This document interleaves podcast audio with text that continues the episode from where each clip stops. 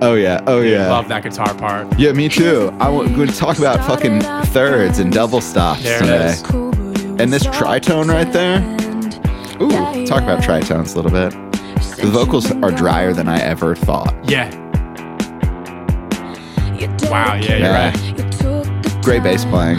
Great. Pa- it's like the Dr. Luke sound is really well written and tracked guitar parts. It is. They're pretty DI sounding usually, Yeah. but his arrangement is great. All you'd ever hear me say Right. is how I picture me with you. That's all you'd ever hear me Little feedback say. noise. But since you've been gone, It's like something about this song just makes me want to buy shit at I the know. I mall. know, dude. Macy's. Right. Yeah, yeah. Ooh, those drums, dude. Dude, these guitars sound great. Yeah, they sound amazing. And you see, he's like plays with some of these weird harmonies in it that I think really help this shit stand out. And then, of course, the Max Martin little keyboard underscore. Yeah. Second verse, dude. Yeah. That's how you write a, a great pop song. They think it's the chorus, but Yeah. really it's the second, verse. Yeah. How come I never hear you say? Now, I'm gonna have to ask you how they make the chorus sound so much bigger. Oh yeah, we can get into that. Because, like, it probably isn't any louder, But since you've been it's gone, not. but it feels a lot bigger. yeah. I can't breathe for the first time. I'm so moving on. Oh, I love the chord Yeah, changes. yeah. It's what, and like this little B section, the chorus is really well written, and like that chord is cool. Yeah, there's some chords. Great bridge too. And she get up there. Kelly Clarkson actually can sing. Yeah. Oh yeah. Oh yeah. Oh, little pop punk chugga Nice. chugga. think it Also love breaks down. this part. Yeah, Blink 182. but with those great like '90s pop drums. yeah. Great feedback. Great panning on this track. All right, I'm. There's so- a I'm lot sold. going This on. Song's dude. amazing. Yeah. There's a lot going on. Welcome to Listen to This, a podcast in which we explore songs we like. We research what they mean, how they're recorded, why they're written, why we like them, and why you should listen to this. Welcome back, season three. We're here, wondering what we what we've been doing since we've been gone. We've been, today, we've been researching songs. Today we're talking about a song that was my alarm clock for three months in the tenth grade. It's- I'm serious. Are you serious? Yeah, it was like um, in the tenth grade. uh, I had this as an alarm clock, and then I also had um, "You're So Last Summer" by Taking Back Sunday. Oh, dude. so nice. with the flavor yeah. fave in the video. But yeah, this the song that we're talking about is "Since You've Been Gone" Yes. by Kelly Clarkson. Released on November 16th, 2004, it was a colossal single off her second album entitled Breakaway, which had many Oh, hit this songs, was right? the second. Breakaway? Yeah, yeah. Because the first one was like these lame American Idol songs. I don't even remember. See, I thought this was off her No, first one. the first one was Miss Independent. I like that song. I like that song. That one's okay. And then also like uh, some people wait a lifetime. From- oh, the moment like this. Which like Yeah, I'll- yeah, I yeah, just yeah, always yeah, wish yeah. Cartman would do a version of that. Oh, that'd be amazing, Or nice yeah. Butters version. Right. Since You've Been Gone was written and produced by the legends Max Martin and Dr. Luke. And it was recorded at Dr. Luke's studio in NYC as well as Marathon in Stockholm, which we talked about Yep. on maybe season one with Yeah, Oops, yeah. I Did It Again, Yeah. Britney Spears. Um, it peaked at number two on the charts. It couldn't quite beat uh, 50 Cent's Candy Shop.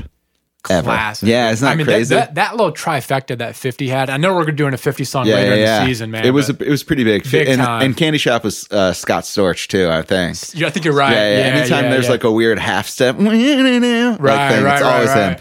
him. Um, it won the Grammy for best female pop vocal performance in Sick. 2005. I think it deserved it. She's really singing on here. She sounds Yeah. great. I think that's Yeah. like the first thing we got to talk about with the song is like the vocals are so dry. Is that because she's a really good singer? I think so. Yeah. It's, it, but I think it's also a stylistic thing. And I remember watching one of these Mix with the Masters videos where it was Tom Elmhurst mixing Adele's, it may have been Rolling in the Deep. Mm-hmm. And he talks about when he mixed the song, he wanted everything in the beginning to be like in mono and very dry. So that, Interesting. it- so that when that pre chorus hit, he could just start opening it all up. Yeah, I guess that makes sense. If you establish something as your base lo- base level, then you can kind of really add a lot more, as opposed to it gives you somewhere to go. to go. Yeah. Same thing with like her her vocal performance. Like it starts off so Yeah, she. low and reserved. Yeah. And by the end of that bridge, it is like way up there. This is a really cool song, man. yeah. Marin originally wrote Since You've Been Gone for Pink, but she turned it down. It was then big mistake, Big right? mistake.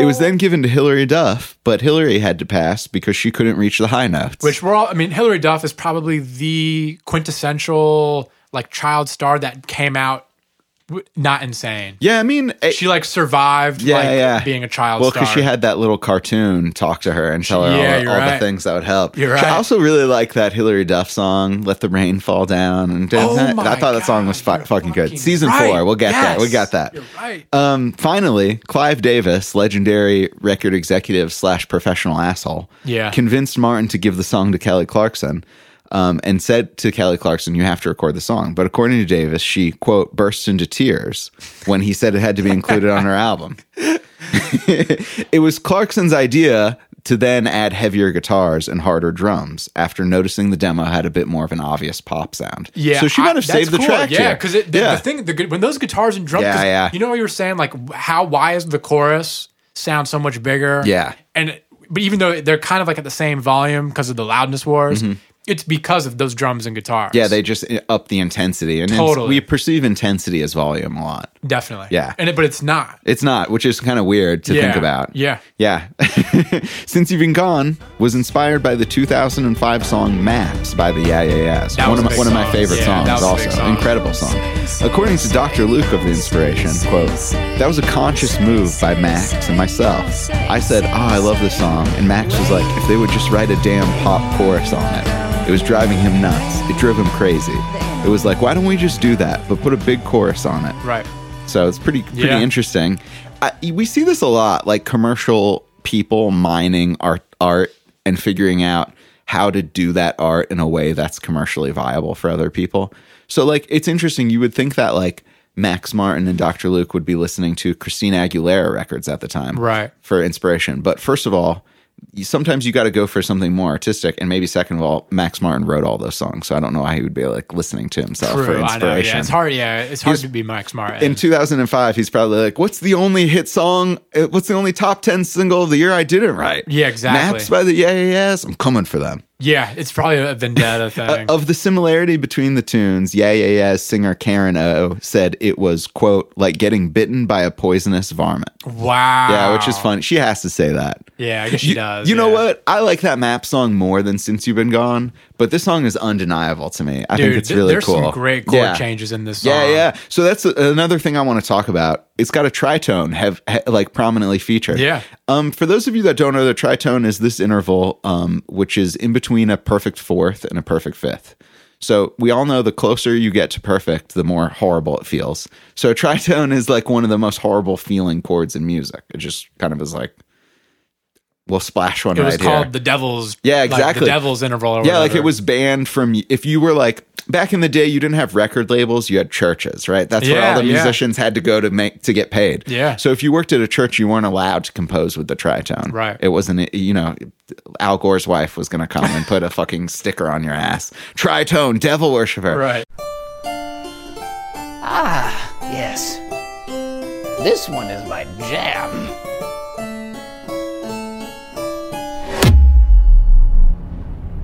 What was that? I'm sorry, my lord. My hand must have slipped. Your hand slipped on a tritone. You could have just summoned a freaking demon. So it's got this crazy chord, and they just slam it in this pop song, and it feels great. Yeah. Yeah. A lot of this song is like about tension and release. I would feel like that's part of the composition of the music, also the way that the mix kind of feels and like the lyrical approach. You're right, Which yeah. like tension and release is music, you know. That's that's what music is made out of. I like that idea of tension of like the beginning being so dry and close. Yeah. And when the chorus hits, it opens all Right, up, I think like- that's like kind of like the go-to in the song, which is really Exactly. cool. I, like, I want to talk about the guitar part. it's great. Yeah, yeah. So it's pr- it's mostly comprised of like the Dr. Luke signature, which is funny to call this his signature because it's like basic music shit 101. Yeah. but it's just major and minor thirds. Yeah. on the guitar. Yeah. Why do these sound so good and sometimes more interesting than a full chord, even though these notes are within a full chord? Yeah. It, it doesn't sound like it's like it's it's it's a guitar without being too much guitar. You know what I'm saying?